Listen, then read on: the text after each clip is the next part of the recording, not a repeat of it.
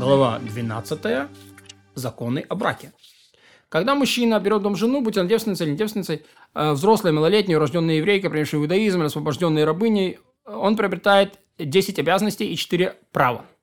3 из 10 обязанностей, установленные законами Торы, это обязанность пропитания, одежды и близости. Пропитание – это пища, одежда в прямом смысле, близость – входить к ней по обычаям всей земли.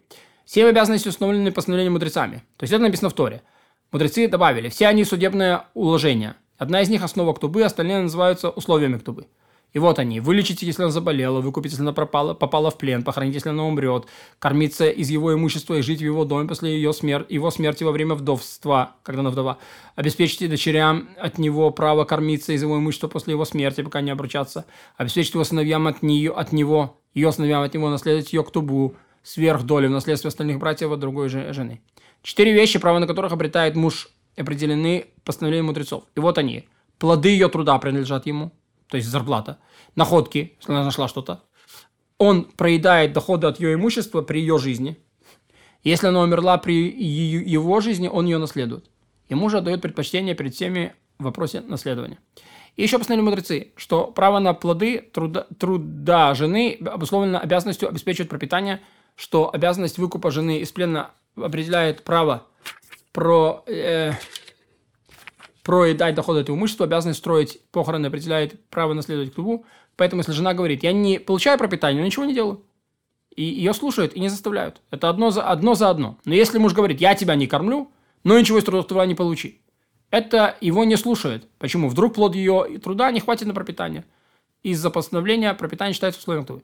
Все причисленные вступают в силу, даже если он не записан в ктубе, даже если ктубу еще не написали, а женился без условий, как только заключил брак, муж получает право на все 4 вещи, а женщина получает право на свои 10 вещей, и все это не нуждается в перечислении. Если муж поставил условие, что он не будет исполнять одну из обязанностей перед женой, или жена поставила условие, что муж не получит что-то из вещей, которые она обязана ему, не имеет права, то условия действительно, за исключением 3 вещей, которые по Торе. А в этих 3 вещах условия не имеют силы, им пренебрегают. Вот они, близость, основа ктубы и наследство. Как именно? Поставила женщина условие, что не будет вступать с ней в близость, условие не имеет силы. А вступать с ней в близость он обязан, с ней в близость он обязан, да? Так как постановило условие, написанное в Торе. Это условие не связано с имуществом.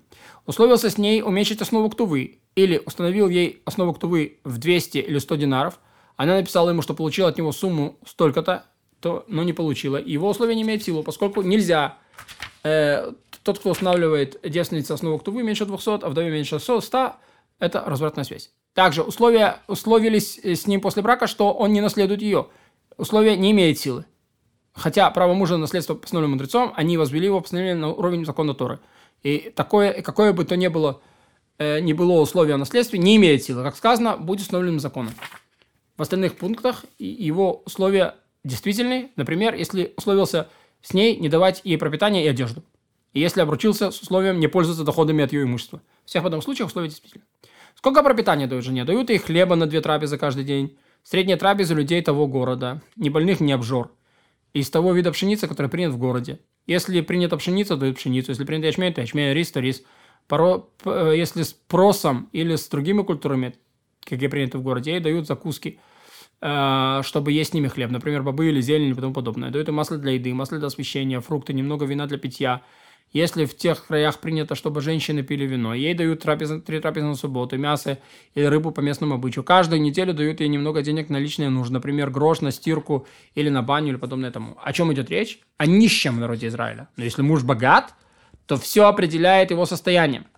Если он может себе позволить несколько мясных блюд каждый день, то его принуждают давать пропитание жене по мере достатка его. Если он беден наивысшей степени и не может дать ей даже хлеба, когда ей нужен хлеб, то его заставляют дать развод. И ктуба будет долгом, пока не сможет расплатиться. Если муж желает давать жене достойное пропитание, и она будет есть и пить сама по себе, а он сам по себе, то это его право. При условии, что он будет есть в ней каждый субботний вечер. Если жене дали пропитание, и от него что-то осталось, то остатки принадлежат мужу. Если муж коэн, он не дает все пропитание в виде трумы, поскольку очень трудно уберечь от скверны и есть в чистоте. Половину делает будничным, а половину трумы. Как обязан мужчина кормить свою жену, так он обязан кормить всех малолетних сыновей и дочерей, пока им не исполнится 6 лет. С этого момента и дальше кормят их согласно постановлению мудрецов. Если же не желает, ему высказывают гнев, стыдят, позорят. Если все равно не желают, объявляют общение. Такой-то жестокий человек, он не хочет кормить своих детей. Он хуже нечистой птицы, которая кормит своих птенцов, а он нет. Но не заставляет его кормить детей старше 6 лет. То есть опозорить его можно, но заставить мы не можем. О чем идет речь? О человеке, состояние которого неизвестно, о котором, или о котором известно, и о котором неизвестно, должен он давать пожертвование или не должен. Но если человек обеспечен владеет имуществом, с которого следует давать пожертвование, то берут у него против его воли в качестве пожертвования и кормят детей, пока не вырастут. Если человек ушел в другой город, и его жена пришла в суд требовать пропитания, то за первые 3 месяца с момента его ухода и ей пропитание не дают, исходя из того, что человек не оставляет дом пустым. А с того момента и далее дают ей пропитание. Если у него было имущество, то суд изымает это имущество, продает ради пропитания жены.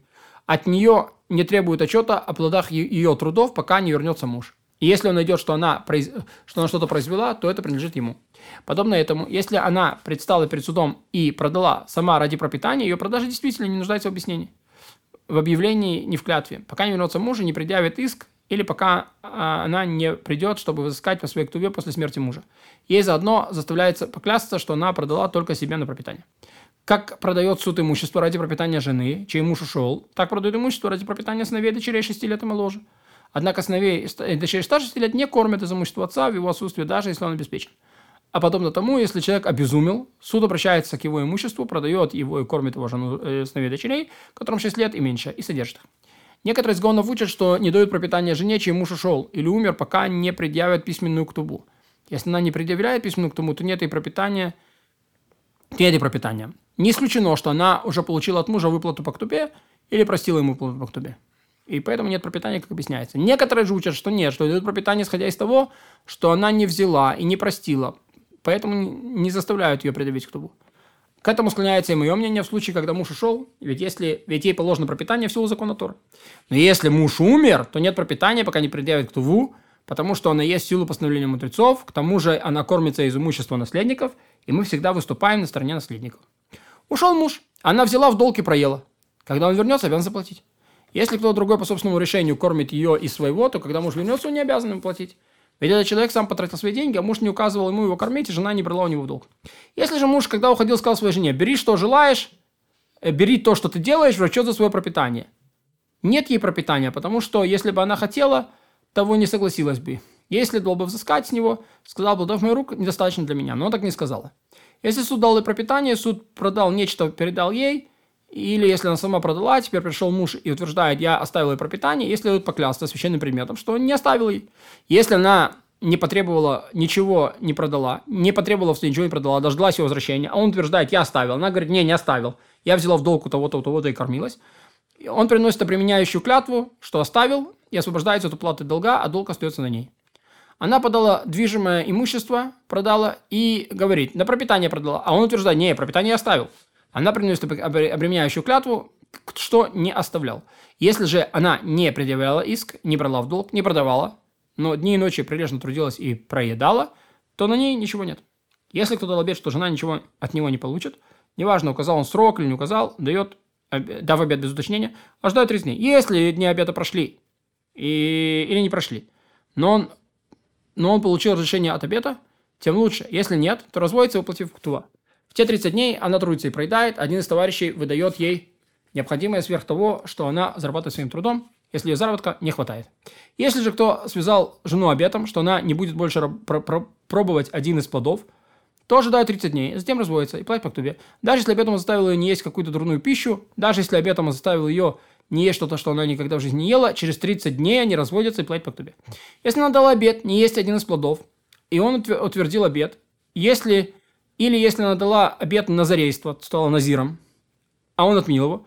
Если он хочет, чтобы она осталась его женой и не ела плодов, или чтобы оставалась назиром, то пусть остается. А если он скажет: не желаю жены, дающие обеты, не хочу такое, то пусть разводится и платит по ктубе. Ведь он вправе был отменить обет, а он утвердил.